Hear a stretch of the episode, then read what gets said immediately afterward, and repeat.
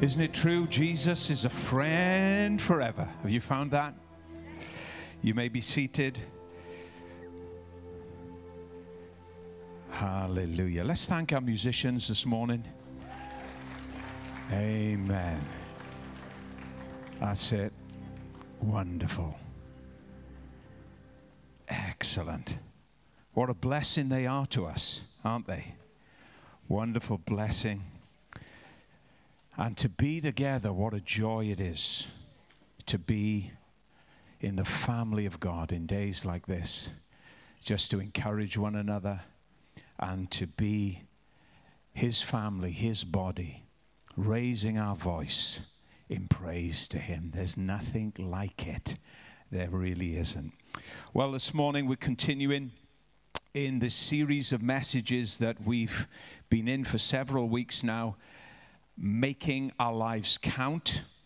And I want to begin this morning by saying that we, when we're thinking about making our lives count, we must never fall into the trap of thinking that we have to move away tens of thousands of miles to the ends of the earth to try and find some unreached people group. God calls people to do that. He calls individuals to go to the ends of the earth. But for the majority of us, we are just going to be here in this locality, serving Jesus faithfully, being his body, and expressing his life in and around the communities in which we live. So, what does it mean to make our lives count? Here, where we are, in the homes in which we live, amongst the communities in which we are in. What does it mean for you as a person to make your life count for Christ? We've been looking at that in Romans chapter 16. But let me just give you some ideas as to what really it means to make your life count as we begin again here to look at this this morning. What does it mean practically for you? Well, it could mean that if you're a mum and dad, that you give your life tirelessly to bring your children up in the ways of the Lord. That's making your life count right there. That's serving Jesus with your life, just to faithfully parent your children and bring them up in the ways of the Lord. That's making your life count. Or it could be just being a patient parent. Your children or your child now no longer feels it necessary to follow the course that has been set out before them faithfully by you. And therefore, now you've entered a different season within your family, within your parenting, over their life, and you're having to exercise patience as they try to find their direction in life. They might be making choices out of sync with what you've taught them. To make your life count, you may have to resolve and choose to pray faithfully for that child that's wandering, for that child that is forsaking the way that you faithfully taught them. That's making your life count. As much as a missionary that travels to the ends of the earth to find that unreached people group.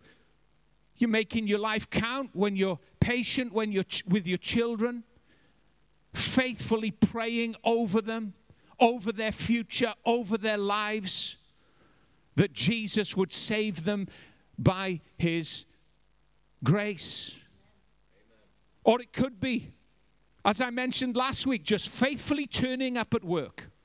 When everybody else is criticizing the company, you're being a faithful employee to serve those who are over you and who are handling great pressures and great responsibilities that nobody else carries in the company. Oh, it's easy to criticize the boss. It's easy to criticize your manager, but you don't see the stress and the, the impact of the pressures that they're facing on their life. When you faithfully turn up at work and everybody else is talking bad about the boss, and you just faithfully honor them with your service and with your life and with your time, that's making your life count. That's shining for Christ where you are. It could be just being a loving, caring neighbor to somebody at the end of your street or on another street that nobody bothers with.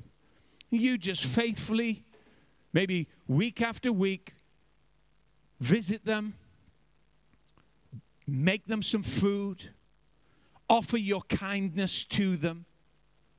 Well, I'd say there's enough in the Bible to support that as making your life count. You look through the Word of God and you'll see that littered throughout the New Testament, just caring for others, looking out for those who are around you, being kind, that's making your life count. In God's economy, or being a friend to another person that needs your help, is going through a difficult time, needs your encouragement, needs that phone call, needs that text, no longer attending church for whatever reason, but you don't abandon them because they don't come to church anymore. You just keep faithfully encouraging them.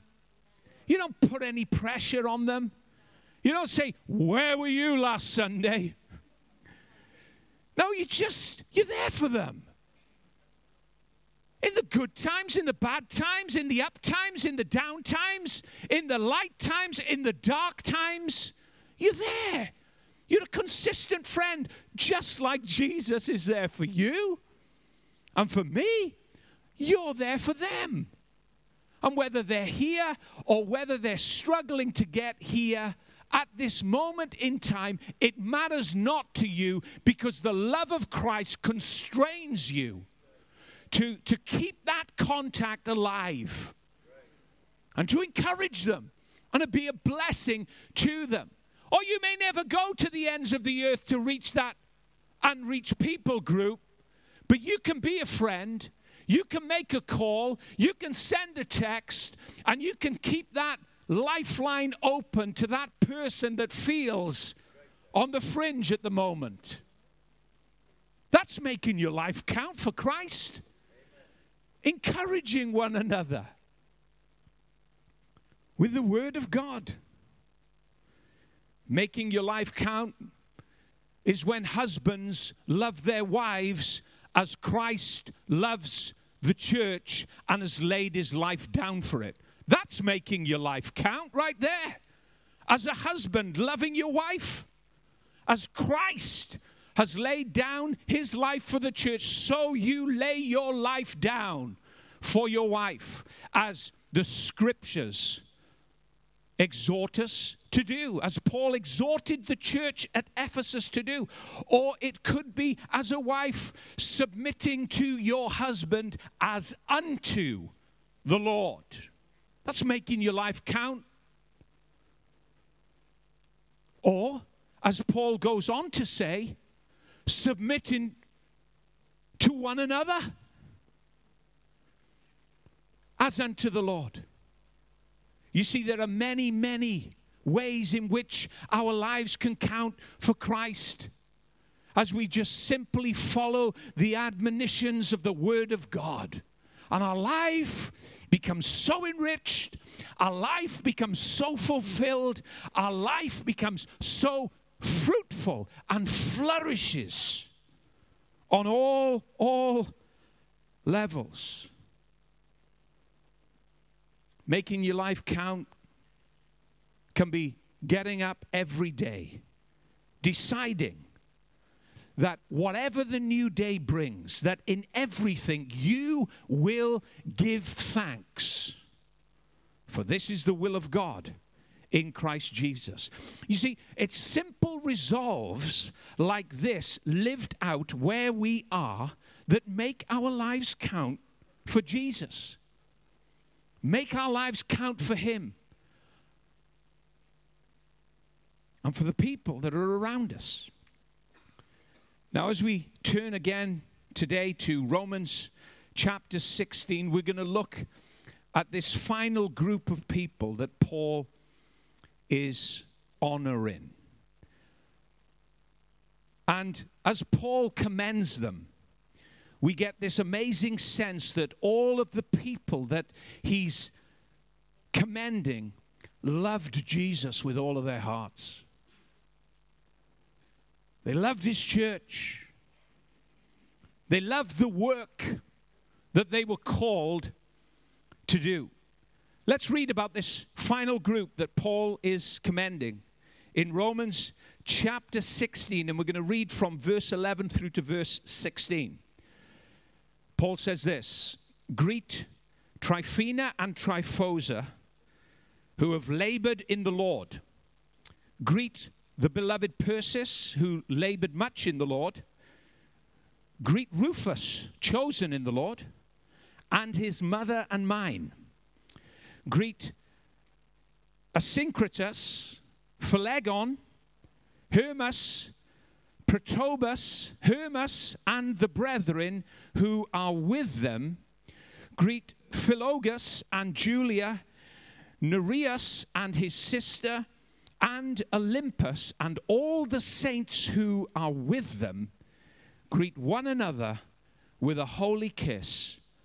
All the churches of Christ greet you. Now, in this great list of loved ones throughout Romans chapter 16, we've seen over the weeks that in this great catalogue of people that Paul is commending and honoring, there's servants of the church, there's helpers of many, there's fellow workers, and hard working laborers. And it's an obvious observation that the hallmark of this great company of people that Paul is honoring is that they all have a tireless spirit to serve Jesus with everything that they are and all that they have. Nobody is telling them to do this. Nobody is commanding these people to do what they are doing. How is it possible for these people to have such a tireless spirit?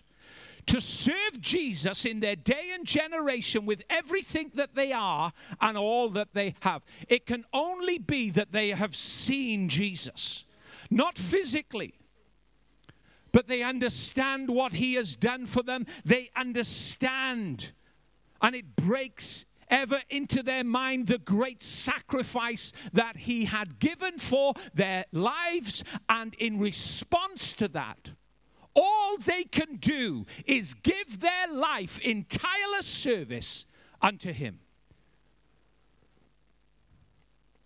And so they committed their lives you look through the list of over 30 names in this incredible chapter, Romans chapter 16, and you see that nobody is flagging. Nobody is backing off. Everyone is just finding great fulfillment and joy in laying down everything that they are for the cause of Christ, the building of the church, and the spreading of the gospel in the world.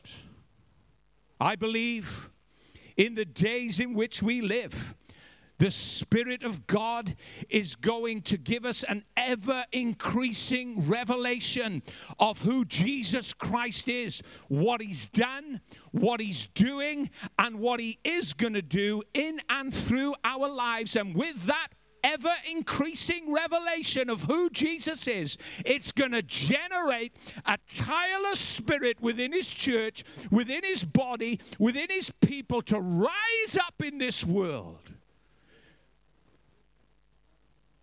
and work great works of love, great service of unconditional love to the communities and the cities and the villages and the towns in which we live. And His light is going to shine through every single one of us. We're not going to be backing off. We're not going to be flagging in spirit. The very power of God, the same, the same spirit that raised Jesus Christ from the dead is going to quicken our mortal bodies to rise up and be a blessing wherever we are, whether that's in the workplace, whether that's out socially with people in the world in which we live, whether it's in our families. There's going to be a magnetism about the church of God in the days in which we live, and great is going to be the company of God's people. And we're going to see the rising up of, of, of many different varied gifts, and all of these gifts are going to be held together by the hand of Jesus. And the gospel is going to go forth through this nation again. It really is. And we're going to look round and we're going to see the church here and the church there and the voice of believers at every level of society.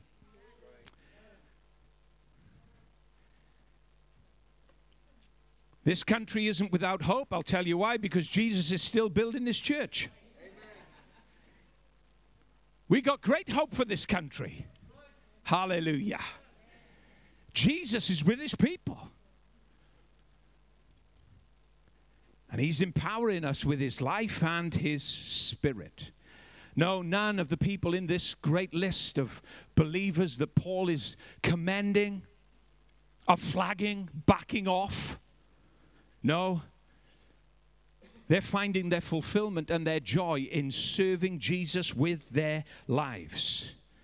It was the great pastor and civil rights activist, Dr. Martin Luther King, who once said, Everyone is capable of greatness if they are willing to serve another person.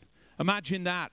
That great black pastor standing up in the middle of hatred, standing up in the middle of a tide of violence for which he ultimately gave his life for, standing up, willing to serve those that hated him, willing to love unconditionally.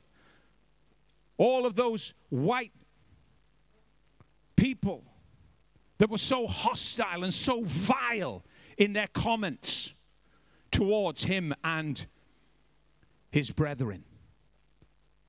Everyone is capable of greatness if they are willing to serve another person. And here Paul is commending a great company of people in Rome because they have devoted their lives to Jesus, and as a result, they're devoting their lives to one another, and that's spilling out into the world in which they live. In verse 12, Paul starts out by greeting Tryphena and Tryphosa and Persis, commending them as ladies who had toiled and labored much in the Lord. These ladies had toiled, labored, and worked, listen, to the point of exhaustion. You don't do that if somebody is looking over your shoulder telling you what to do. No, they had a revelation of Christ. Christ in them, the hope of glory.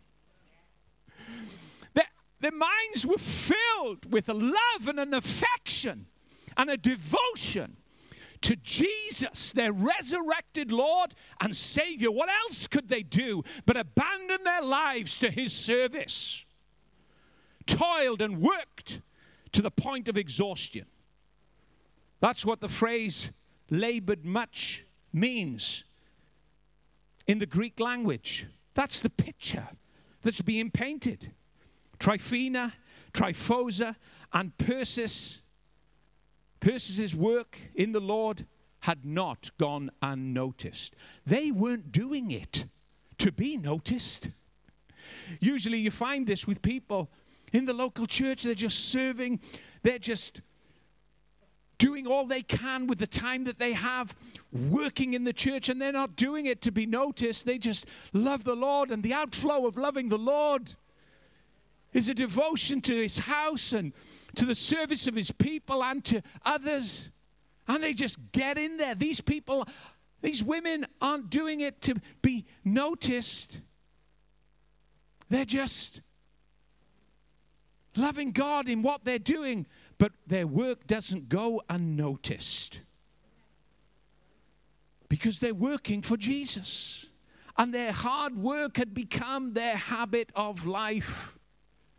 It was a, cons- a consistent trait of who they were service to others, service to their Lord, service to the world in which they lived had become the priority above all other priorities. And what's insightful about their names, or the names Tryphena and Tryphosa, is that they suggest that they were probably of aristocratic background. These women were born to a socially elite class of people. That's the caliber of character of these two particular ladies. They had aristocratic backgrounds, they belonged to the socially elite. Now, last week we looked, if you remember, at two men that Paul commended named Ampliatus and Urbanus. And Ampliatus and Urbanus were just common slaves considered by Rome to be nothing more than animals. They were the lowest of the low of the social class of that day. Yet Paul, the apostle, a citizen of Rome, called them beloved and he honored them as fellow workers. Paul used unthinkable expressions of love and affection towards these brothers who had been discarded and rejected by Rome. So, Paul honors those who are at the lowest of the low, on the, on the bottom rung of the social structure of Rome. When he honored Ampliatus and Urbanus. And now he's honoring two women at the other side of the spectrum, you see, Christ brings us all together. He brings the, the lowly together with those who have high influence. And they're all one and the same. And that's what's wonderful and beautiful about God's family. These two women are among the social elites of their day. Tryphena and Tryphosa would have been, we could assume, financially secure. They would have had no need to work. Yet these sisters found their joy and fulfillment in working with all of their hearts for the Lord and for his people, laboring with all of their strength to the point of exhaustion. These two ladies could have been living in the lap of luxury, but instead of living in the lap of luxury and living a life of ease, they took their opportunity, they seized their moment to give everything they were into the work of God. There's only one life. There's only one opportunity that all of us have. They seized their opportunity to make their time productive, fruitful, and flourish when they chose to work for God. They had no need to work.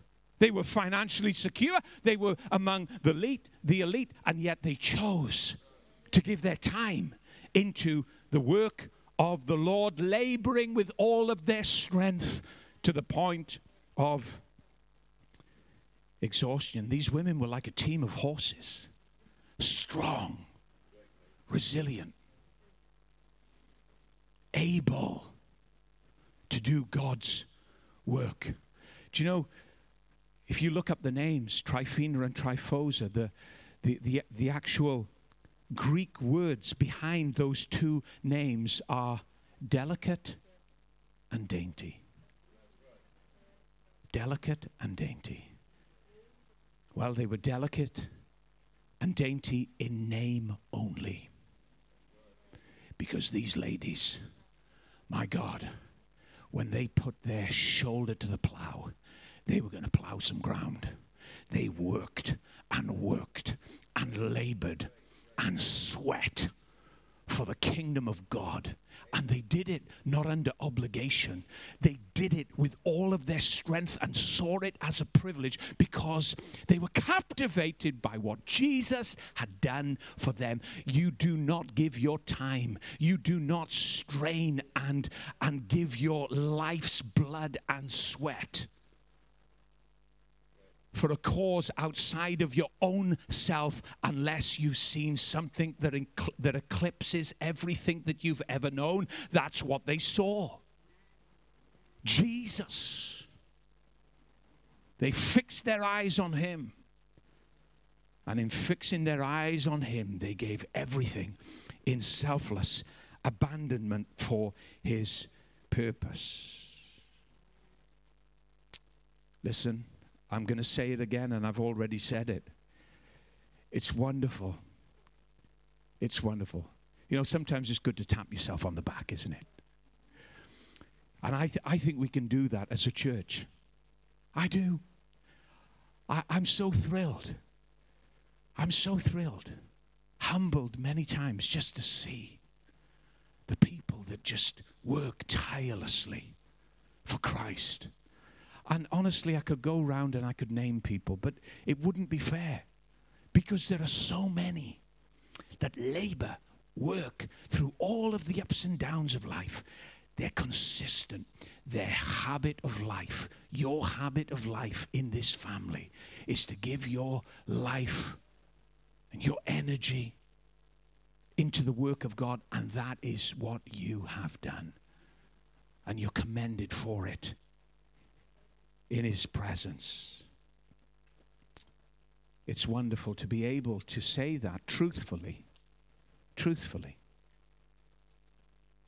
That many, many in this family, and many that are, that are not here this morning, okay, you may be watching. Hello. Hiya. Watching on TV. You having a nice egg and toast and a bit of bacon? They're choking on their cup of tea now because they know I'm talking to them. That's it, you, you little tinker. Listen, many you can't be here. Many you can't be here this morning. Faithfully working. Faithfully working. Laboring. It's what Paul calls in 1 Corinthians chapter 15, verse 58, I believe. People who are steadfast, immovable, always abounding in the work of the Lord. We have many, many through this great family in the King's Church. What a joy that is. Next, in verse 13, Paul expresses his gratitude to a man called Rufus and his mother, who showed kindness and hospitality to Paul. And just to take a little detour for a moment, there's an amazing story around Rufus's life. Because 20 or so years before this commendation that Paul gave to Rufus, Rufus's father, Simon, was visiting the city of Jerusalem at the time of Passover. Simon had traveled over 700 miles from North Africa to bring a sacrifice to celebrate to the feast. It was the highlight of every Jew's life. A great time of festivity, a great time of celebration rang out throughout the city, and that city called for all of the Jews from all of their various places in the world to come together at time of Passover to celebrate it and to remember how the Lord had delivered them from a life of slavery in Egypt, led them through the sea, and made them his own people, giving them his own land. Rufus was there. Sorry, Simon was there. Rufus's father to celebrate this great occasion of Passover. Yet on his way into the city to celebrate Passover, a crisis occurred. Simon of Cyrene got caught up in a jeering crowd, and a man falls to the ground before him. He can no longer carry his cross. The weight is just too much to bear. The victim's body, he was just a common criminal in Simon's mind at that time. The victim's body was covered from head to foot with lacerations and open bloody wounds. This man falls at the feet of Simon of Cyrene, and suddenly, unable to go on, a Roman soldier singles Simon out and commands him to come forward to carry the cross of this common criminal.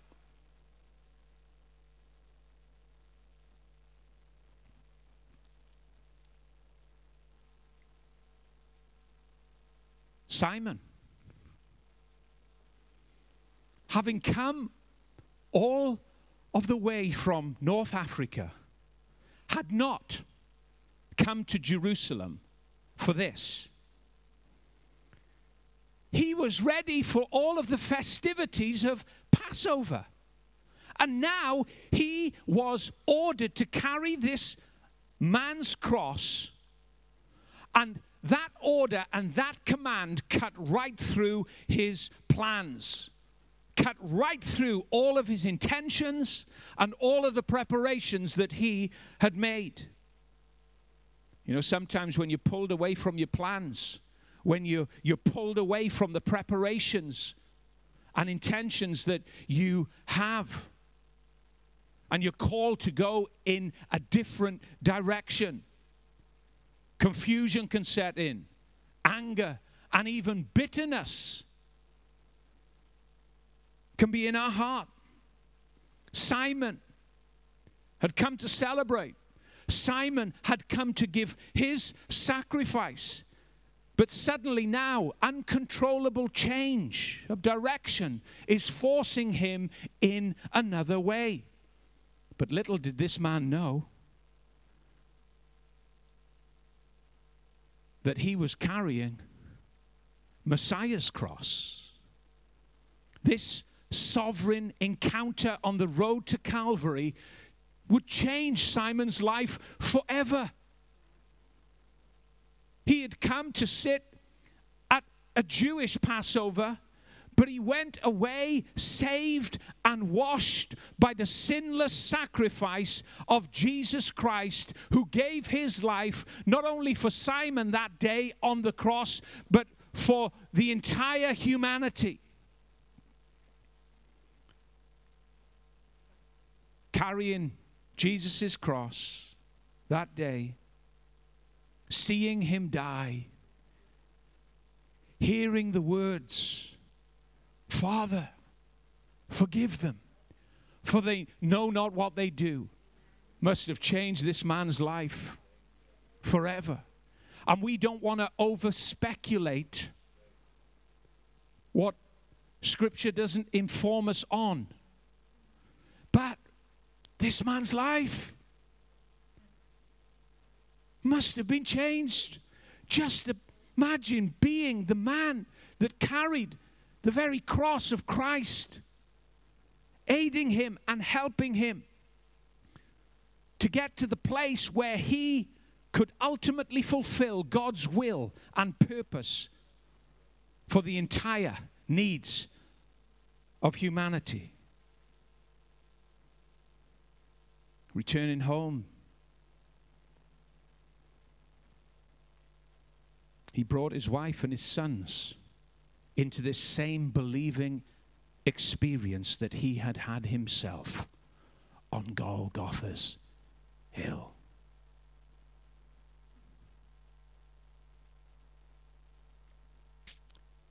Mark, in his gospel, confirms Simon of Cyrene as the father of Alexander and Rufus. And commenters point out that Mark was writing his gospel to believers in Rome. Mark was writing his gospel as Peter, the apostle, was dictating it to him.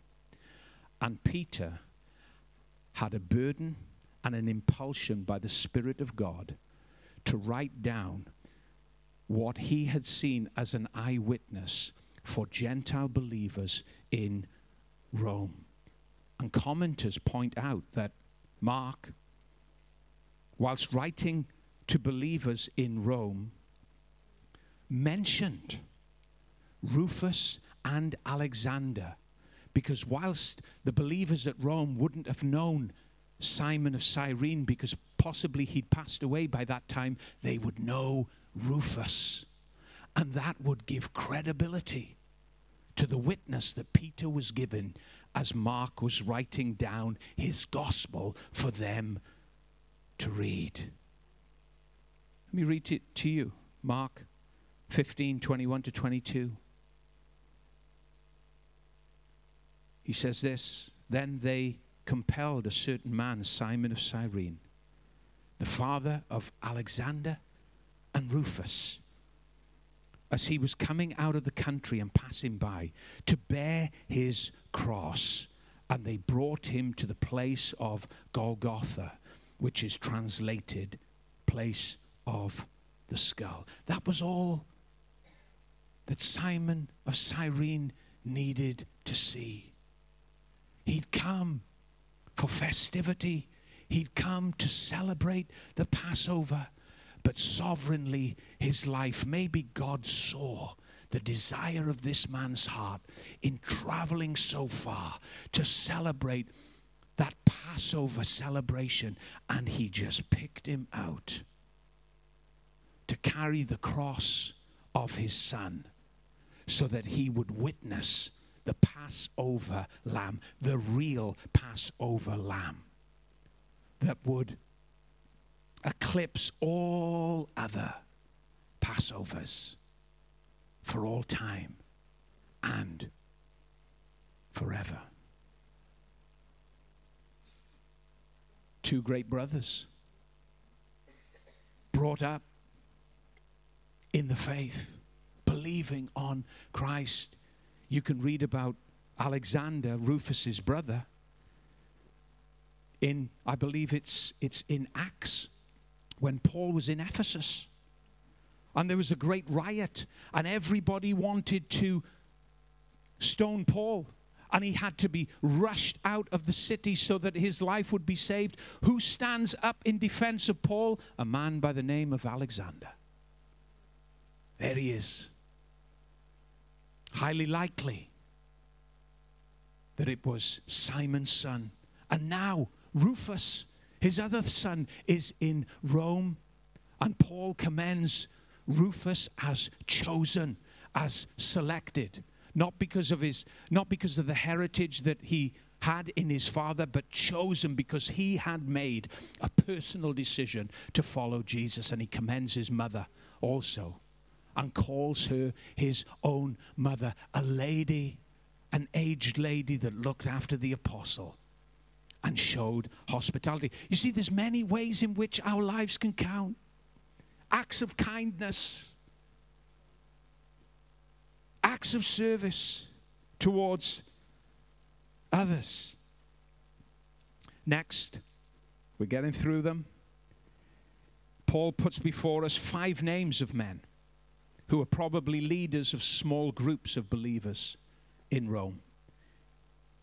He says, Greet, in verse 14, greet Asyncritus, Phlegon, Hermas, Patrobas, Hermas, and the brethren who are with them. These five names, along with other brethren who were with them, are like shepherds with pastoral hearts, caring for the church of God at large across the city in small groups. And this really pulls back the veil for us as to how the first century church operated in Rome and how not only it operated in Rome, but how it operated throughout the world. They had the large church gathering to celebrate together, but they also knew the essential value of meeting one another through the city in their homes together. This was the pattern that was set when the church began in Jerusalem on the day of Pentecost, and it just continued on as churches were established throughout the world. Let me read to you just how Luke describes the first few weeks and months as the early church emerged in Jerusalem, how they operated, how they functioned, how they lived together, birthed in the power of the Holy Spirit, and then just the practical day to day living that they had one with another as the church of Jesus Christ. Luke, uh, sorry, Acts chapter 2, verse 46 to 47 says this So continually, continuing daily with one accord in the temple and breaking bread from house to house, they ate their food with gladness and simplicity of heart, praising God and having favor with all the people. And the Lord added to the church daily those who were being saved. Luke along with Paul, shows us that the biblical pattern for our lives is to be part of the larger family of believers like we are here today on Sunday, which the Bible calls, in fact, you can read it, the Lord's Day. Sunday is the Lord's Day. That's how the, the Word of God talks about Sunday, and that's why we must prioritize the Lord's Day. But this is the Lord's Day where we gather together as a larger family to praise God, encourage one another, and hear the word of God. But also, we're encouraged to gather together as smaller groups of church in one another's homes, what we would call connect groups. But really, in essence, it's church in the home, in your home, in my home. Isn't it wonderful? And um, just quickly, you know, we met as Connect Group leaders this week. I tell you now, what a wonderful group of leaders we have in this church. Connect Group leaders.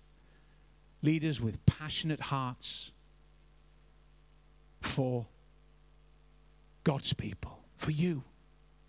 Loving hearts, pastoral hearts to care for and to encourage and to enrich and to build up. And come September, over the next few weeks, our Connect groups are just having a summer break. But come September, our Connect groups are, st- are starting up again. And you know what? If you're not part of a Connect group, listen.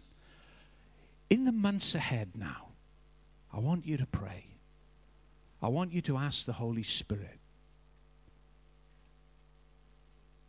to open your heart to this new opportunity to meet in somebody's home. Do you know why? Because you need it. If you can't get here on a Sunday, it just means that you're not going to miss out. You're able to gather in somebody's home that you can fellowship with. They can speak into your life. The wonderful thing is, they need you to speak into their life. It's a wonderful, wonderful blessing. Come September, I want you to be praying. Maybe you, maybe you can use your home as a host home and to be a leader of a connect group. It's really simple. You just got to have the love of Jesus for people in your heart. That's it. And we'll give you, you know, anything else that you might need.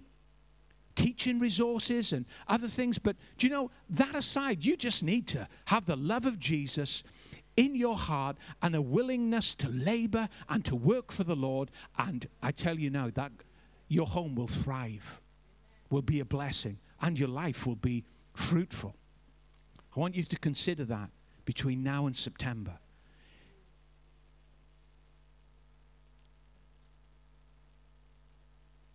Got some exciting things planned for our Connect groups, so be a part of that. Then in verse 15, Paul commends a believing family.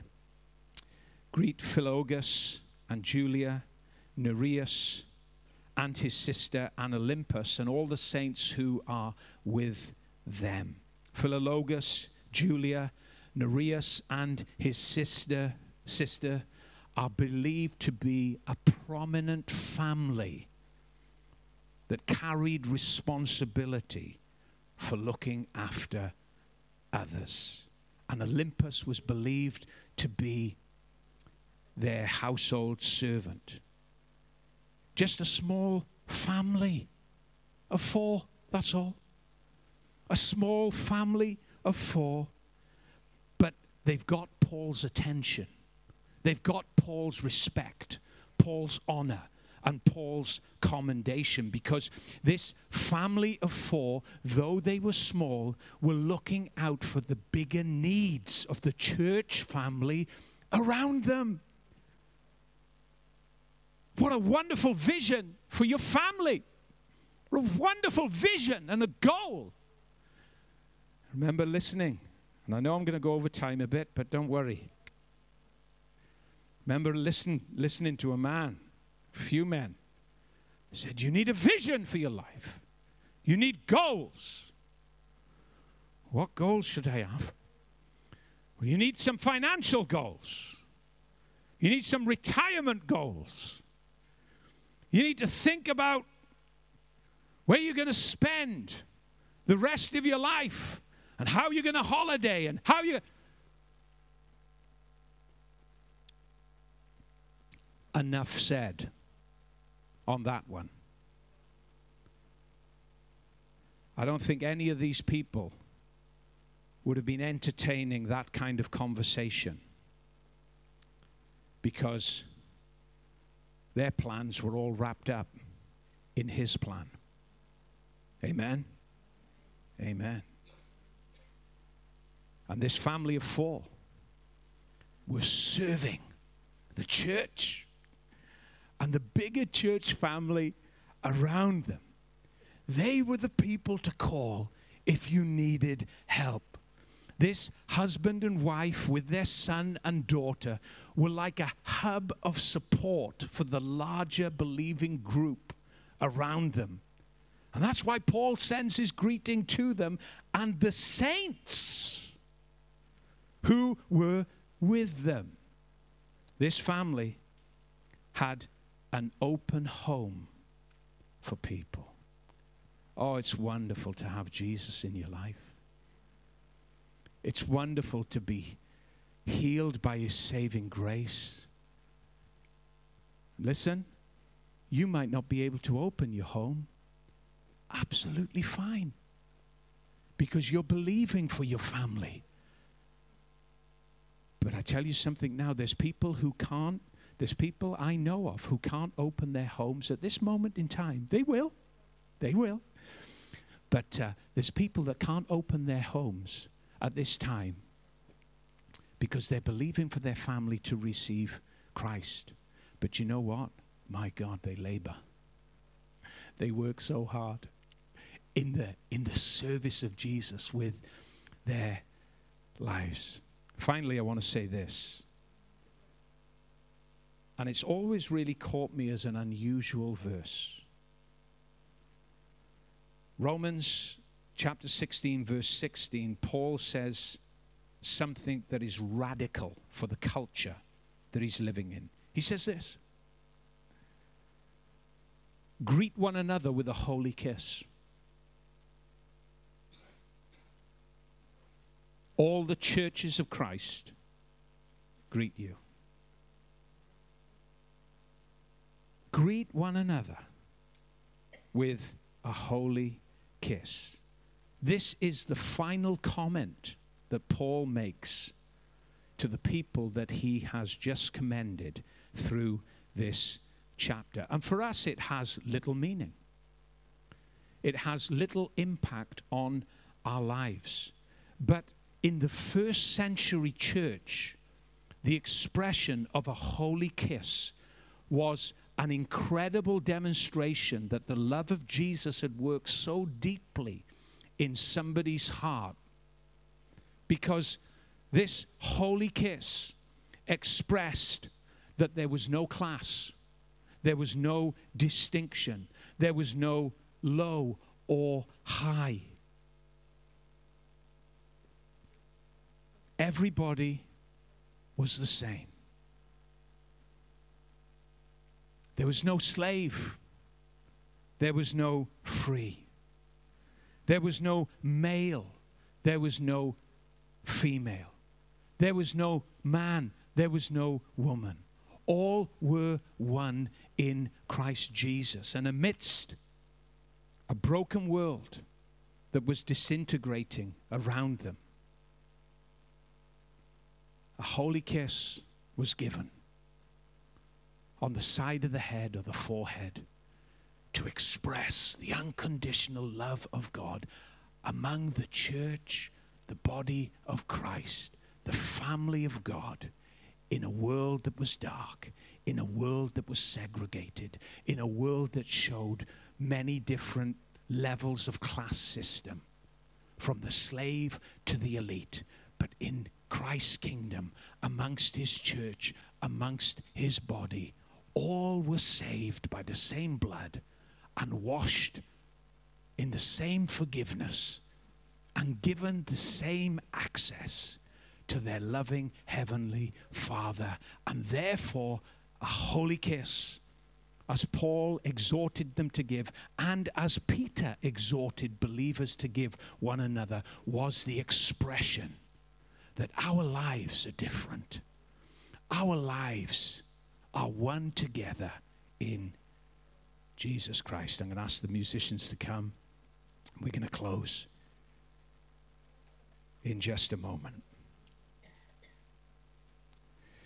Hallelujah. Hallelujah.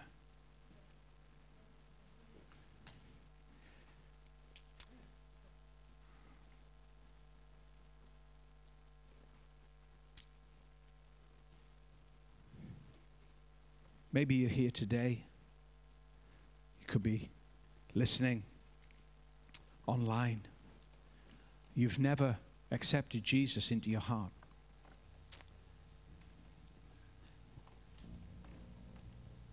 I spoke to a man last week when I was on my bike. We were talking away.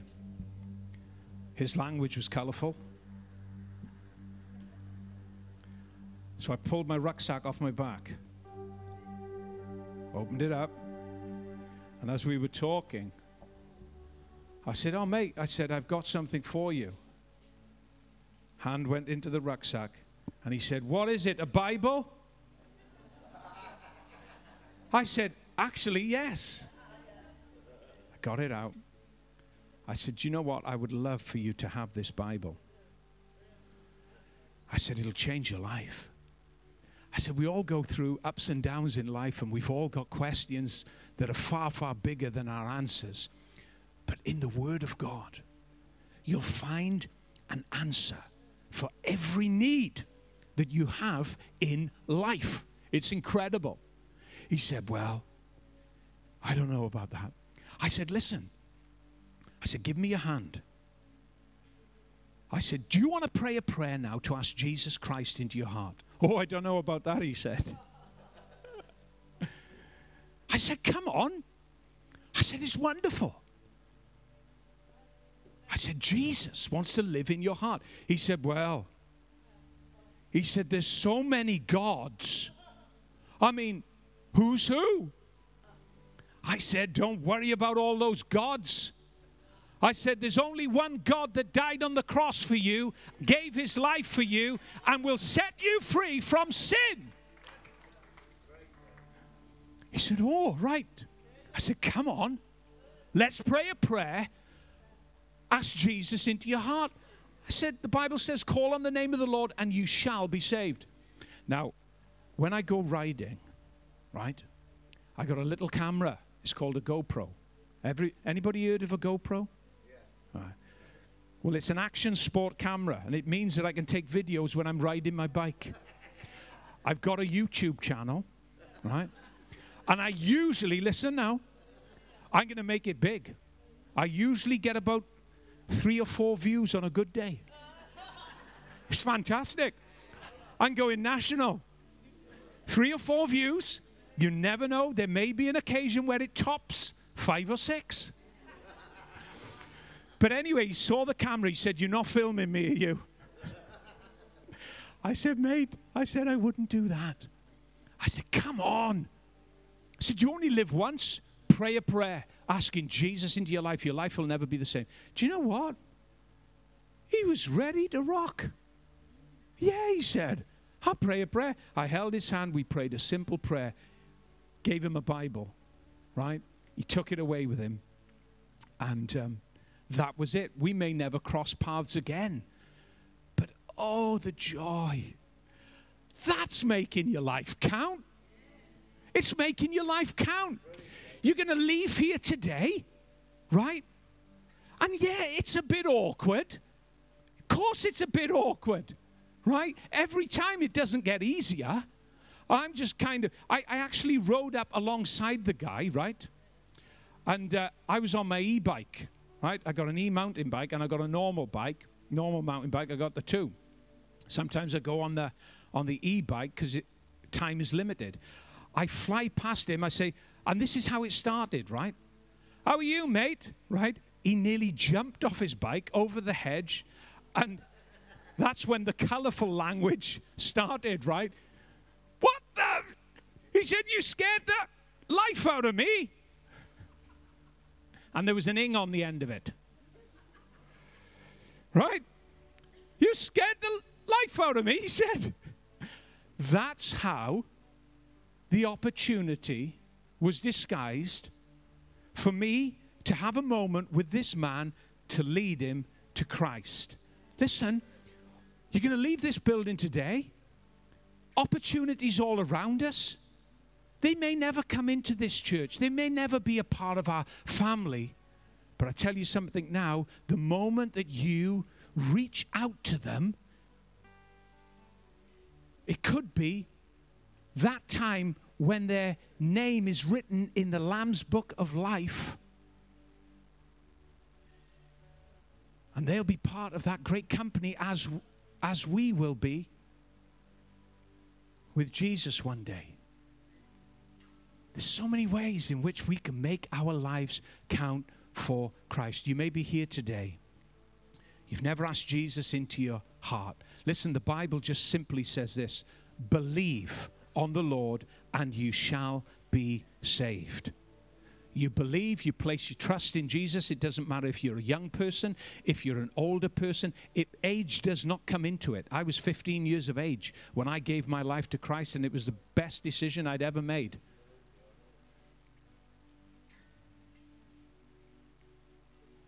Believe on the Lord Jesus Christ, and you shall be saved. Jesus died on the cross for you, He died to save you from sin. He died so that you can stand faultless before the throne of God in His new life, His righteousness. I'm going to pray a prayer right now. And whether you're young or old, if you're in this place and you've never asked Jesus into your life, why don't you pray this prayer with me right now? Don't wait to clean your life up. You'll never do it. Impossible. Jesus just comes in as a new homeowner and just starts every single day just making a little improvement here, a little improvement there. And before you know it, your life's abundant, not faultless, not without its challenges, but your life is full of peace and it's going in a direction under the guidance of God to bring it great fulfillment. I'm going to pray a prayer. Join me right now. If you would like to ask Jesus into your heart, join me in this prayer right now. Quietly in your heart, say this Jesus, today I believe that you died on the cross for me to take my sin and my shame. Thank you for saving me. I believe that you died. I believe also that God raised you from the dead. And now I accept new life from you. I open my heart to you and I ask you to come into my heart. Be the home owner of this life. Let it not be empty anymore, but come in, Prince of Peace. Be my Savior. Be my Lord from this day forth. Amen. Now, if you prayed that prayer, if you prayed that prayer, the Bible says that all the angels in heaven rejoice with you over that decision. And before you go on your way out, we would love to give you a Bible. It's free of charge, a, a gospel, the New Testament. We'd love to give you that today on your way out, and a small booklet, stories of people that are in this church that have encountered God's amazing grace and miraculous power in their lives as they've followed Him. Amen.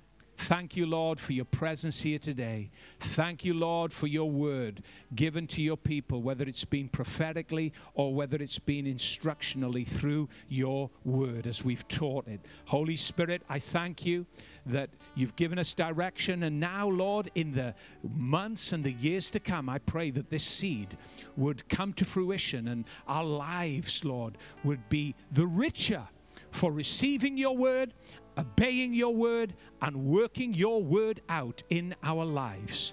And all God's people said, Amen.